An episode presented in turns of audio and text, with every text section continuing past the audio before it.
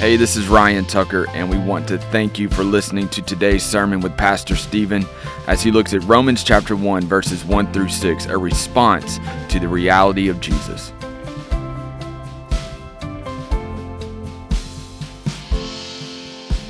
If you have a Bible today, please take it and go to the book of Romans, chapter 1. Last Sunday, we began a new series studying the book of Romans. We will cover it verse by verse, entitled A Life Transformation. And uh, last Sunday we covered verse 1. And so today we're going to throw it into overdrive and we're going to cover verses 1 through 6.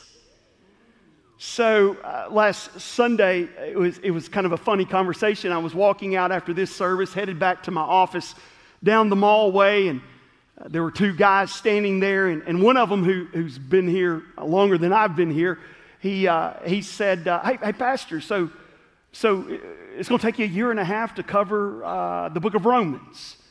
And, um, and then before I could even answer, a guy who's not been here very long spoke up and said, I was thinking the exact same thing. There's only 16 chapters in Romans, for real, how in the world will it take you a year and a half to cover the book of Romans? And then the other guy spoke up and said, That's not what I meant. How in the world is he going to finish the book of Romans in a year and a half? He said, Undoubtedly, you've not been here for any of his book series. So, um, anyway, I don't know. He said, That's not how the pastor does it. I don't, I don't know if he meant that good or bad, um, but it is what it is. But today we're picking up again. Here's Paul. Paul's writing. We'll cover verse 1 uh, because really it just helps us understand 2 through 6. Paul is talking about uh, really our response to the reality of who Jesus Christ is. So look there with me. We're in Romans chapter 1, verse 1. Paul, a bondservant of Jesus Christ, called to be an apostle separated to the gospel of God, which he promised before through his prophets in the Holy Scriptures concerning his son Jesus Christ our Lord, who was born of the seed of David according to the flesh, and declared to be the Son of God with power according to the Spirit of holiness by the resurrection from the dead. Paul does not believe in periods. Whew, that's the longest run on sentence I think I've ever seen. Verse 5 through him, we have received grace and apostleship for obedience to the faith among all nations for his name, among whom you also are the called of Jesus Christ. Two things that we're going to focus on today, and there are several things that are going to come off of those two main things. The first one I want you to look at is the reality of Jesus. And when we're talking about the reality of Jesus, there are three questions that I want to ask you. And I want you to see if you can answer, yes, this is how I really believe. Question number one Do you really believe that Jesus lived in the flesh? Do you really believe that? Verse 3, if you look at it again, it's talking about Jesus' nature how Jesus was a descendant of David. So here's what that means that means that there was a man who lived in the flesh whose name was Jesus Christ. You're like, that's just so simple and so basic. But really, that's where you have to start. See, there are some today that suggest Jesus never existed. That Jesus is kind of like Hercules or Jack in the Beanstalk. He's some mythological character, he's some fairy tale.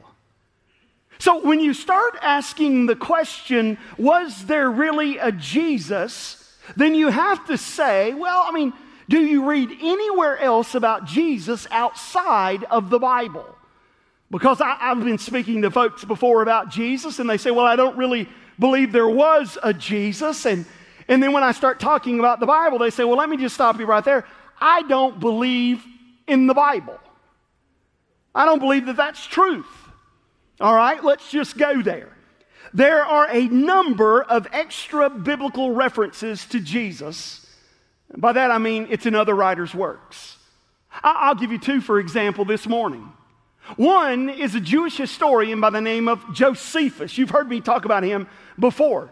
In 90 AD, here's what Josephus wrote about Jesus. Now, listen, he just wrote about history. He was not a follower of Christ, he was not a Christian, but here's what he wrote. Now, there was a man named Jesus, a wise man, if it be lawful to call him a man, for he was a doer of wonderful works, a teacher of such truth that men received it with pleasure. He drew over to himself many Jews and many Gentiles. He was Christ. And when Pilate, at the suggestion of the principal men around us, condemned him to the cross, those who loved him from the first did not forsake him, for he appeared to them, restored to life. For the divine prophets had foretold these and other wonderful things about him, and the tribe of Christians, so named for him, are not extinct to this day. Now, I believe Josephus was on to something when he described Christians as a tribe of individuals. We are a tribe, aren't we? There, he basically, this Jewish historian tells us again, outside of the Bible, there was a man named Jesus who really lived. He lived in the flesh. But let's give you another example. There was a Greek writer, by the name of Lucian. Lucian, not only was he not a Christian, but he hated Christians. He despised them. He was very hostile towards Christians. 50 years later, here's what he wrote in a letter. He wrote, The Christians, you know, they worship a man to this very day. The distinguished person who introduced their novel rites, and he was crucified on that account. It, it was impressed upon these Christians by their original lawmaker that they are all brothers from the moment that they are converted. And they deny the gods of Greece. They worship their crucified sage and they live after his laws. So there are writers outside of the Bible who say, yes, there was a man who lived in the flesh and his name was Jesus Christ. That's where you've got to start. Do you believe that Jesus really lived in the flesh? That's the reality of Christ. But then there's a second question Do you believe that Jesus really died on a cross?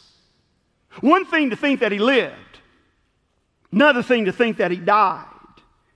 History again tells us that even outside of biblical evidence, there was a man named Jesus Christ who was crucified. Now, there's nothing, eh, you know, really rare about a man living in the flesh. I mean, we see that every single day. We see it all around us in this room. Also, there's nothing really rare about a man being crucified by the Romans. The Romans crucified tens of thousands of common criminals. So there was nothing unique to Christ about that. Uh, but you have to believe he really died.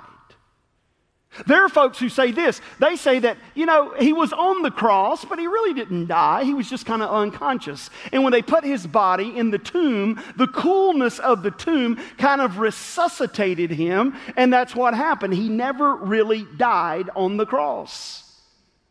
I hate to even say this, but it's absolutely true. You can go into some churches today, I would call them liberal churches today, that they'll have a pastor who will stand up and claim to be a Christian, and he'll say there really was no bodily resurrection. He'll say he was merely spiritual in nature. Spiritual to the mind of his followers, spiritual to the hearts of his disciples.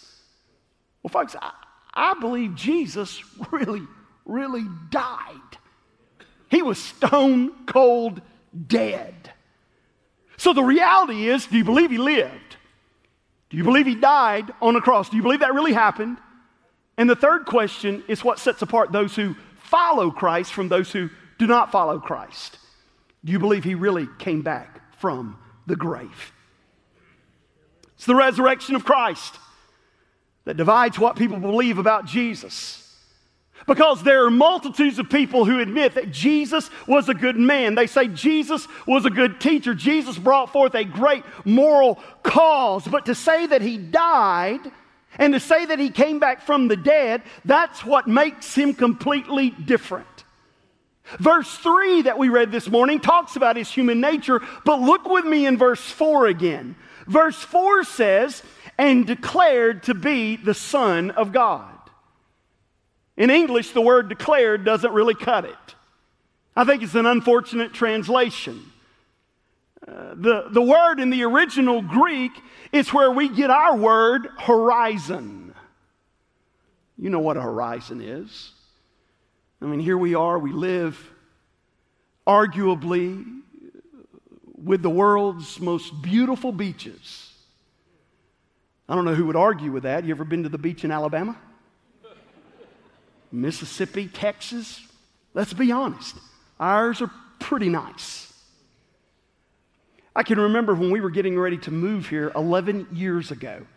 And, and our son, who's 13 now, you know, he was just, he was just two years of age, so he really didn't know what was going on. We could, we could easily bribe him with candy or something like that. But our girls were older. They were in later elementary school age. And Jennifer and I were like, man, this is going to be hard on them. Leaving their school, leaving their friends. Little Rock was all they ever knew. And so, uh, you know, we thought, well, we're not going to tell them. Uh, we'll kind of let them know what's going on on the ride down to Florida. And some of you are like, how horrible that is. No, no, no, no. Honestly, honestly, we were doing them a favor because some of the nosiest people in the world are in Baptist churches. We wanted them legitimately to say, I, I don't, I don't know anything about my daddy going to another church. And we said, we're going to go down to Florida and we're going to visit friends. We were. You. and so we came down here and we were really concerned. And what we did is, after, after, after we got voted in, to be your pastor. We, we took them out to St. Andrew's Park and we were sitting out there. And when we left Little Rock, it was snowing. And we were sitting out there and the water was rolling in, just that beautiful white sand, and talking to the girls. And I can remember saying, you know what, girls, if we move here to Florida, we can come to the beach anytime we want to. Beautiful sunset. Oh, man, don't we have some of the prettiest sunsets you've ever seen in your life? Also, sunrises, but some of you wouldn't know that. Um, and we're, we're sitting there and Beautiful sunset. Girls, we come to the beach anytime. Not too long ago, our girls are in college now. Not too long ago, one of them even said to me, Hey, Dad, you remember we moved here and you said we could come to the beach or go to the beach anytime we wanted to? I said, Yeah, I remember that. She said, uh, But we never go. And I said, I know it. We go anytime we want to, though. We, we can. And now that you got a car, you can go anytime you want to. Beautiful, right? Where, where, the sun goes down, it's almost like it's just dropping down into the Gulf, into the water, right? That, that line of demarcation to where you're like, where does the where does the water stop and where does the sky start? That is the horizon. And so notice what it says in this passage of scripture. It, it, uses the word horizon in the original language. Now, it really wouldn't make sense to us if we read verse 5 or verse 4 saying that he was horizon to be the Son of God with power according to the Spirit of holiness. It really doesn't make a lot of sense right there. But here's what the Bible is saying the Bible says that Jesus Christ was horizon to be the Son of God by the resurrection. The resurrection is that line of demarcation. The, the resurrection is, is where you're like, that kind of separates the humanity from the divinity. There have been a lot of religious teachers, but I'm here to tell you Jesus Christ is the only one who ever lived in the flesh, died, came back to life, never to die again.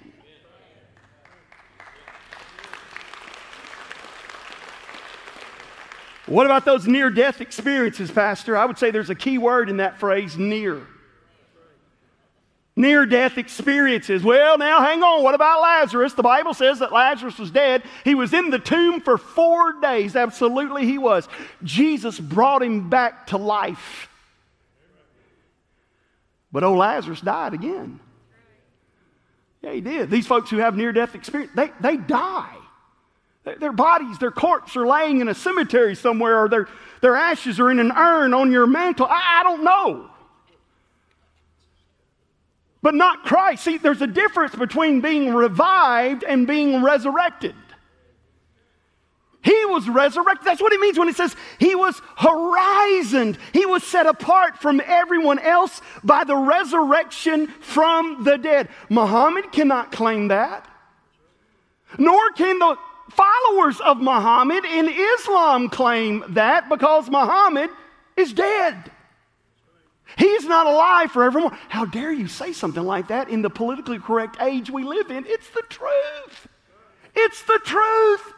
Buddhists cannot claim it. Listen to me, those who follow the teachings of Confucius cannot claim it. Jesus Christ is the only one who claims it. And so when it comes to Jesus' resurrection, really there are only two positions that we can hold to either it's fact or it's fiction. Either it really happened or it really didn't. I've met some people whose names are on church rolls who attended frequently, or I mean, infrequently, or I, I, guess they would define what that is, but they say, you know what, I, I go to church because it kind of makes me feel good, or I go to church because of the connections that I make, or I go to church because I want my kids to be here, or I go to church because I want something to be written in my obituary when I die, or I go to church because I'm thinking about running for political office. I go to church because my wife tells me to.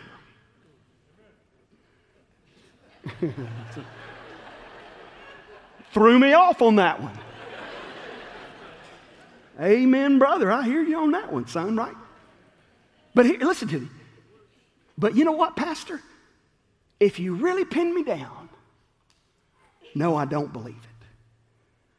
I believe the story was something the early disciples concocted to try to perpetuate their message, and it was working in that kind of world and to gain acceptance at that day in time. The, you know, the reality is, everybody in this room, everybody that's listening to me today, wherever you may find yourself, you're in one of two categories when it comes to the resurrection. Either you believe it happened, or you believe it was a fictional story.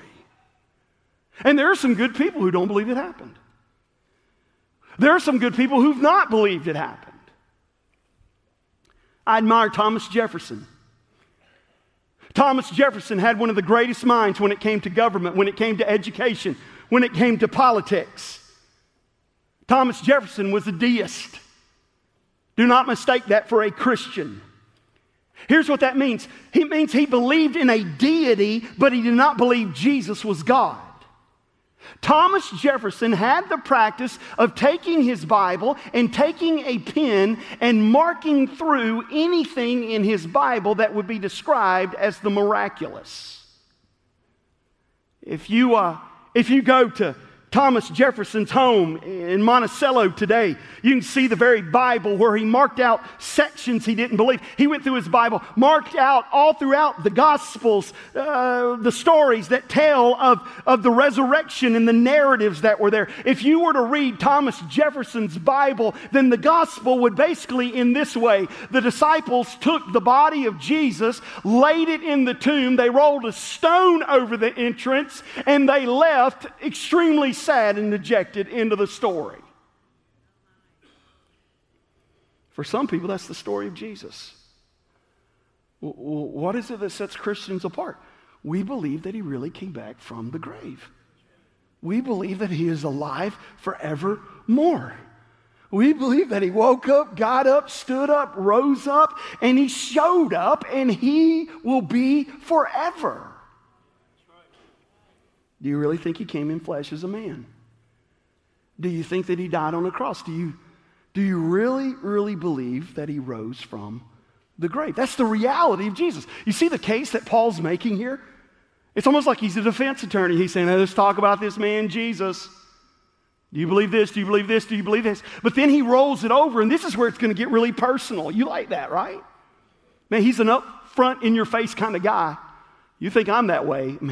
man, I'm an angel compared to Paul. Paul says, now let's talk about the response.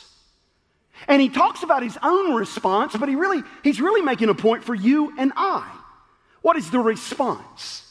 Well, here's what I mean by that. Do you know it's possible for you to accept a historical event and it not make a difference in your life? I'll give you a case. How many of you literally believe that in 1969, Neil Armstrong set foot on the moon? Raise your hand. All right? What did he say? One small step for man, a giant leap for mankind. Do you know not everybody, not everybody believes that happened?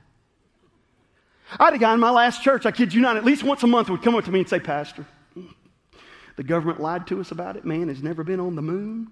They filmed that in some studio out in Hollywood. It never really happened. You need to give me five minutes with the church just to let the church know all the lies that the, gov- the government's lying about everything. I'm like, well, you, you might be on to something there. But, but you're not getting the mic. You know, and then he'd come back, Pastor, if I could just have five minutes. In pastor terminology, here's what that means all afternoon. Well, I believe that it really happened. Happened before I was born, but I believe it happened. It didn't change my life. It didn't.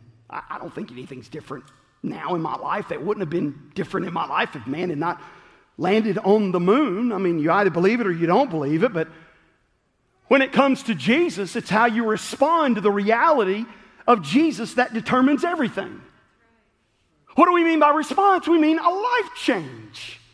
A life change. And here's what he means by that. He kind of breaks it down. The first question is this when it comes to your response do you have faith? Do you have faith? Look in verse 5. He talks about his own response. He says, Through him, Jesus, through Jesus, we have received grace and apostleship for obedience to faith among all nations for his name, among whom you also are called of Jesus Christ. Notice those three words that he uses there faith, obedience, and call. He says that's the way that we respond to the reality of there was a man named Jesus who lived in the flesh, died on the cross, and rose from the grave. Faith, obedience, and called. You say, well, doesn't obedience come first? Well, yeah, I mean, it does in the scripture, but listen, he says there obedience comes from what? Faith. There is faith before there is ever obedience. And we're talking about for total trust. We're not just talking about mental uh, agreement here. It's possible for a man or woman to believe that Jesus did live in the flesh, to believe that Jesus did die on a cross, to believe that Jesus did rise from the grave, and yet it not make a difference in their life. I'm just saying you may believe the reality of Jesus Christ and you still die and you go to hell because it's a trust issue. Do you trust the reality of Christ to surrender your life in faith to Him? There are folks that are afraid to do all kinds of things. They will not put their faith, they will not put their trust in it. Some people don't put their trust in flying. You might be among the group of people who refuse to fly. I've had some friends that were that way. Had a pastor friend who, you know, he would drive. Even if he was going to preach at a church that was six, seven, eight hours away, he would always drive because he was, uh, he didn't believe in flying. I'm like, are you kidding me? I'll fly if it's 30 minutes away. I hate driving. I heard a story when it came to flying one time. There was this old barnstormer back in the early infancy days of, of aerodynamics and flying and aircrafts and all that. With this old barnstormer, he flew this little prop plane, and it was a two seater with an open cockpit. And he would fly from town to town, and he would basically charge people $20 to take a ride in his airplane. So he landed in the pasture of this little old town one time, and he was standing out there outside of the airplane. All the town folk came gathered around. He said, All right, who would like to take a ride in the airplane? Only $20. Nobody would take it. $20 is a lot of money to them. And he said, All right, all right, who would like to take a ride? Only $10. Nobody said a word there was an old farmer there who spoke up and he said, You know, I've always wanted to see one of these contraptions before, but I ain't going to pay $10 to ride in it. And the pilot said, I'll tell you what, I'll make you a deal. You ride in this airplane, and if you can ride in it and not say one single word, not utter one single sound, it'll be a free ride. You say one word, make one sound, you owe me $20. He said, I'll do that. Grabbed his wife, they jumped in the back seat, and they took off. That pilot turned every loop you could, up and down, took it all the way to the very top, stalled it out, caused it to go in a death spiral. And just the last moment, he jerked it back up. And he did, I mean, he almost made himself sick. There were times that he was afraid the old farmer didn't say one word. Not one word. Finally, the pilot said, He's not going to say a word. I'm scared myself. I, I got to land this plane. Landed the plane. He said, Sir, I want to tell you, you're the bravest man I have ever met in my life. I can't believe you didn't say a word or a sound. There were times that I was even scared. And the farmer said, Well, I almost hollered one time. He said, When was that? He said, About halfway through. When my wife fell out of the plane, I almost yelled and said,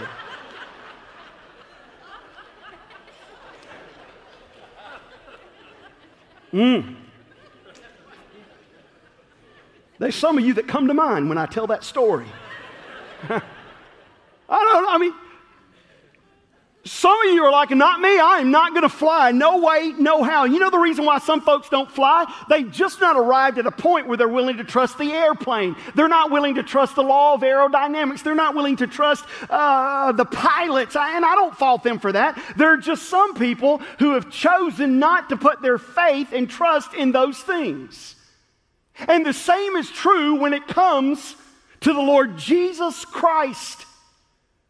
Th- th- think of faith in Jesus Christ, and this is a poor example, but think of faith in Jesus Christ like faith in flying in an airplane. You can go out to ECP Airport this afternoon and you can watch those airplanes land and take off day in and day out. You can say, you know what, I believe that airplanes can fly. You can get all the books that you want to, read about aerodynamics. You can say, I believe in the law of aerodynamics. I believe in the Wright brothers. I believe in everything else. You can even talk to people who said, I've flown a lot in my life. I wouldn't hesitate to get on a plane right now. You know what? I'd rather fly than I would drive. You can do all those things. You can believe in your head all those things, but it is not until you put your faith in that pilot, it's not until you put your faith in that, in that plane, it's not until you put your faith in the law of aerodynamics that you do what?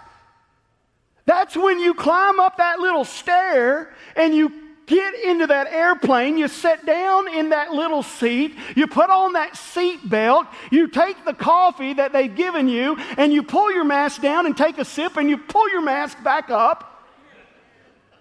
Here's my whole deal don't give me something to drink if I got to wear my mask to drink.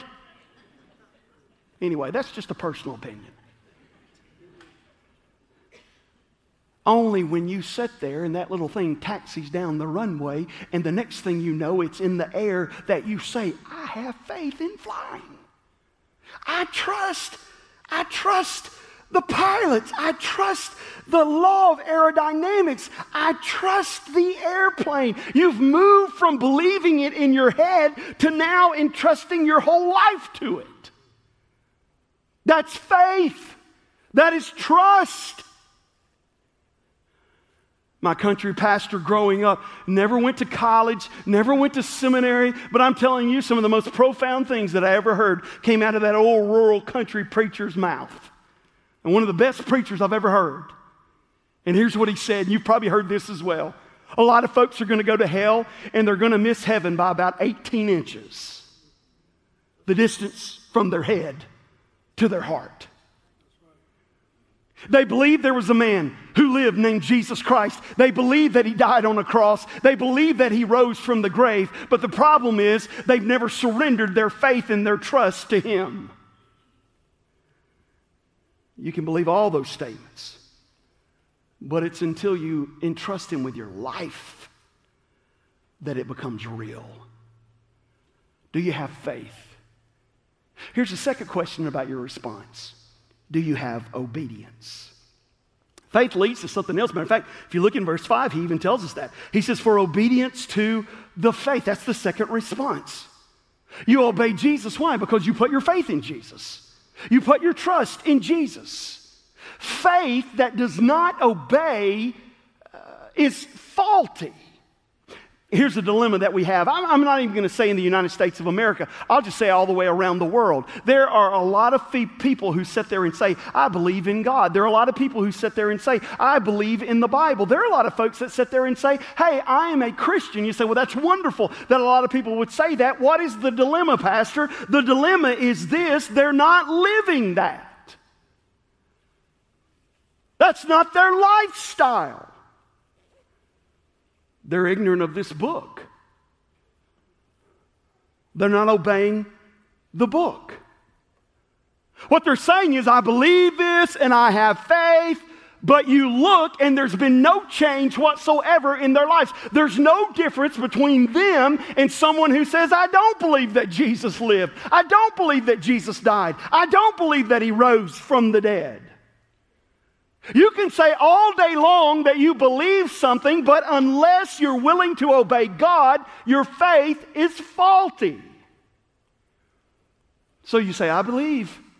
I believe in God. I believe in Jesus, uh, but I don't think you got to go to church. Huh? What? Oh, I'm getting personal now. You're like, why'd you invite me to come? So he would yell at me. Because they love you. Oh, yeah, I believe in God and believe in Jesus. I just don't believe you got to. Read the book. Read the book. The book says there's something desperately wrong with someone who professes to be a follower of Christ but does not understand the importance of regularly gathering together with other believers. You say, Well, I believe in God and I believe in Jesus, but I don't think you have to love your neighbor. It's in the book. Read the book. Obey the book. Well, I believe in God and I believe in Jesus, but you know, I really believe that faith is a private issue. My goodness, if I hear that from somebody else again, I'm going to spit in the grass is going to die. It just drives me crazy. I believe faith is a private issue. It's not anything public that you should discuss. I'm telling you, friend, you try your family explaining that at your funeral one day. You'll never read that in the Word of God.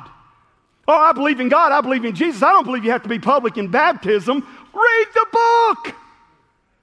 You're not baptized to be saved. You're baptized because you are saved. Obey the book. You see what I'm saying here? You can say that you believe what you believe, all that you want to, but only what you believe is what you obey.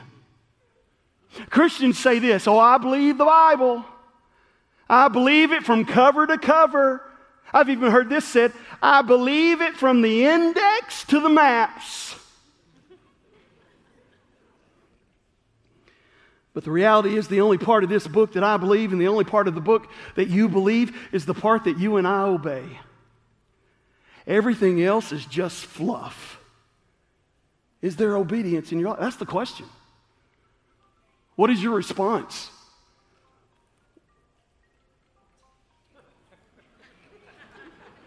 What is your response? Okay? Is there faith? Is there obedience? And then, do you have a relationship? There's a sequence there. Faith produces obedience, provides a relationship. Look at verse 6 among whom you also are the called of Jesus Christ. I like how the NIV reads, and I'm not a big fan of the NIV, but here's what it says Who are called to belong to Jesus Christ? I like that phrase. Belong to Jesus. Sometimes people will say this I belong to Hiland Park Baptist Church. Can I tell you what I love to do today? I, I love to be out and I just love to talk to folks. And, you know, and I'll say, hey, hey, you go to church anywhere? I'd love to invite you to my church. And they'll say, oh, I belong to Hiland Park Baptist Church. and I'll say, I've heard they got a really good preacher down there. oh, yeah, he's good. He's good. Now, remind me, what's his name again? Oh, you know, I just call him preacher. I belong to Hiland Park Baptist Church. Friend, listen to me. You better belong to Jesus. Belonging to a church never got anybody into heaven. But I belong. I belong. You ever gone to a restaurant before and I don't know, you, maybe, maybe guys, you drop your wife, you drop your kids off at the door because you don't want them to have to walk that far. It's all hot and sticky and all that kind of stuff. You drop them off at the door and then you go park the car. Now, I know some of you, some of you are like, hey, let me out here. You go park the car and gas it up while you're gone. No, you don't do that. You let them off at the door, you go park the truck, you come back and you walk in, you go up to the hostess and you say, Hey, hey, uh, my family, oh, there they are right over there. I, I belong with them. It means you, you have a family relationship with them, right? Parents, grandparents. Well, maybe, maybe not parents. Parents, a lot of times, are like, I don't know who that kid belongs to. I don't, He's acting like a fool. I don't, I don't, his parents should teach him better than that. Grandparents, though, never that way. Oh, that's my grandbaby right there. Can do no wrong. Look at them. Oh, man. They're a trendsetter. Look at those clothes they got. The parents are like, Where are you wearing those clothes from? Uh, well, I went and I shopped down at Goodwill's where I buy my clothes. Well, why? I just bought you a bunch of new clothes. No, no, no. I want the old clothes. Grandparents are like, Look at them trendsetters. So pretty. That's my grandbabies. They belong to me. I spend a lot of time at the baseball field, right? I, I, coach 13, 14, 15 year olds in baseball because my kid plays baseball, and I've told him the moment you're done with it, I'm done with it too. And so but I'm there, and, and, and, you can always tell the grandparents from the parents because a kid will come up and let's just say that he strikes out, and the parent will be sitting there. Come on, man, you gotta you gotta keep, keep that elbow up, and you gotta watch the ball, keep your head down. You know we've worked on this, man. You gotta tighten up that swing, keep it in tight. Grandparents will be like, "Great swing, this is the best swing I've ever seen. You tried real hard, so good, so good." They belong to me. Right? They belong to me. That's kind of what he's saying in this passage of scripture right now. So, so let me ask you a question. When Jesus Christ is talking to the Father, Jesus Christ is talking to the angels, does he say about you, hey, he belongs to me? She belongs to me. You've got a relationship with Jesus Christ. It's moved from mental agreement to heart change. Now, I want to compare it with another one of our forefathers, George Washington. Do you believe that George Washington lived? Sure. Do you believe that he was first president of the United States? Yeah. Do you believe that he was a great Revolutionary War general? Yes. Do you believe that he had wooden teeth? Why not? Do you believe that he crossed the Delaware River? Yes. Do you believe that he cut down the cherry tree? Yes. You can believe all those things about him, but is there anybody in this room that knows George Washington personally? No. Why? He's dead. Well, there's Jesus of Nazareth. Do you believe he was born of a virgin? Yes. Do you believe that he lived a sinless life? Yes. Do you believe that he died on the cross? Yes. Do you believe that he came back from the dead? Yes. Is there anyone in this room who knows Jesus Christ personally? Yes! Y'all did so much better than the first service. They thought it was a trick question. They just all sat there real quiet. I don't know. I don't know what to say. Yes, yes, yes.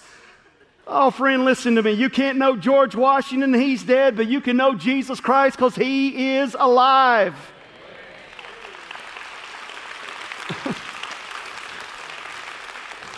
And there are folks that are like, You're crazy.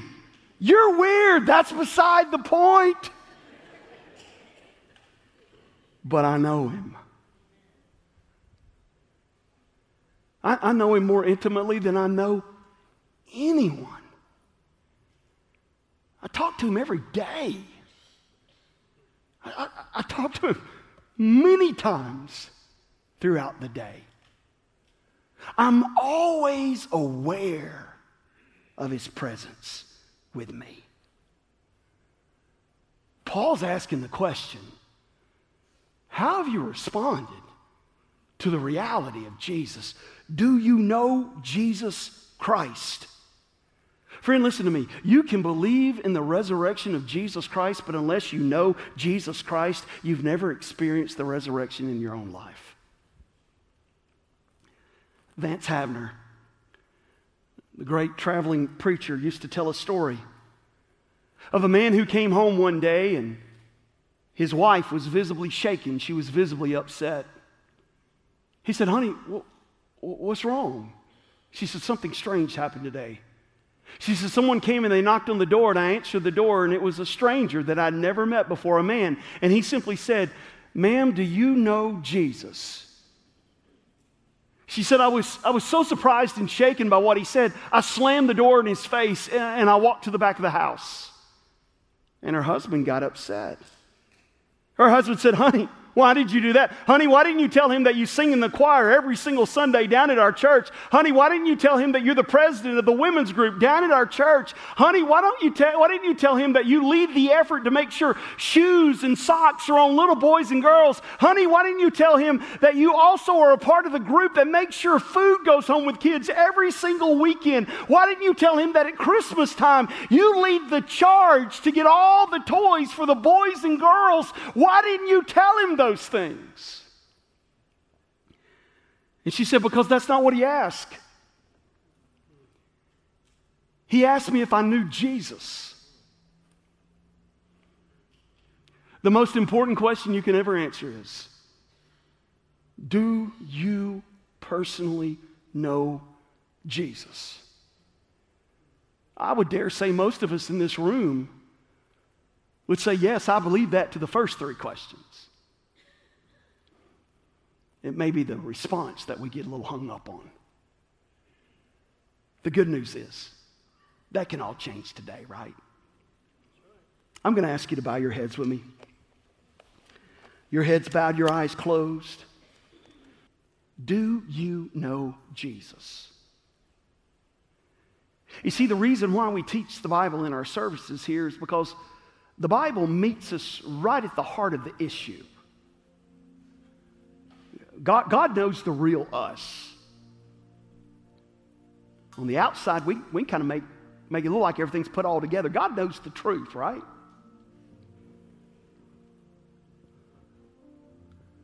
What, what is He calling you to do and respond today in light of what we've studied in His Word? For some of you, to know Jesus to have a personal relationship with Him. If that is you, if today you would say, you know what, Pastor, today, I'm ready to settle this once and for all. Today, I am ready to put my faith and my trust and be obedient in my life. I want a relationship with Jesus. If that is you, I invite you right now, right inside your heart, would you just speak to Him? That's right. Pray to Him. My friend, listen to me. Putting your faith in a prayer never gave anybody a relationship with Jesus. Words, nothing magical in words that can do anything. But the intent and the desire of your heart. May you convey that right now in your mind, in your soul to Him. Lord Jesus, would you just say that to him? Lord Jesus, I am a sinner. And I need you to forgive me of my sins. Jesus, I ask you today to come into my life. I surrender my trust, my faith to you. Lord, change my life. Jesus, I believe all the questions the pastor said today. You lived, you died, you rose again. Believe that. And now, I surrender control of my life to you. Jesus, I want to serve you. Would that be your prayer today? Hey, if that's what you're feeling in your heart, I invite you. Turn to Him right now. Others of you in this room, it's amazing how the Holy Spirit can always take Scripture that I think is going to go one way and He can use it to speak to someone else in a very different way. That is the supernatural ability of the Spirit of God. I would just encourage you today, whatever it is He's saying, whatever He's speaking, maybe it's something in the line of obedience. I just remind you, just a, a, great course of action to take. Just do what the book says. Today, would you just say, Lord, through the power and the help of your Holy Spirit, I commit to do what the book says. Oh God, may you speak, may you move during this time. A lot of different people in this room, a lot of different backgrounds. Something that unites us all, Jesus. We need you. So may you speak so clearly right now. We pray there'd be no disruption, but instead we would listen intently to what your Spirit says. As we lay the Word of God over our hearts, may you reveal what we need to do so that you might get glory through the very life that you've given to us. In Jesus' name we pray. Hi, this is Pastor Stephen Kyle, and I want to thank you today for listening to our Unchangeable Truth podcast. Our prayer is that you have been challenged as well as encouraged as we study God's Word verse by verse. If you're ever in the Panama City area, we would love for you to come and worship with us in person at Hiland Park Baptist Church, 2611 Highway 231 North in Panama City. If you want to learn more about our ministry and about our church, we would encourage you to go to our website, www.hiland, and that's H I L A N D, park, P A R K, dot org. If you have any questions or any comments about today's podcast, feel free to shoot us an email at info at hilandpark.org. That's H I L A N D P A R K dot org. Our prayer is that you would continue to draw close to God. And if you don't know Christ as Lord and Savior, please reach out to us and let us share with you the greatest story that's ever been told. God bless.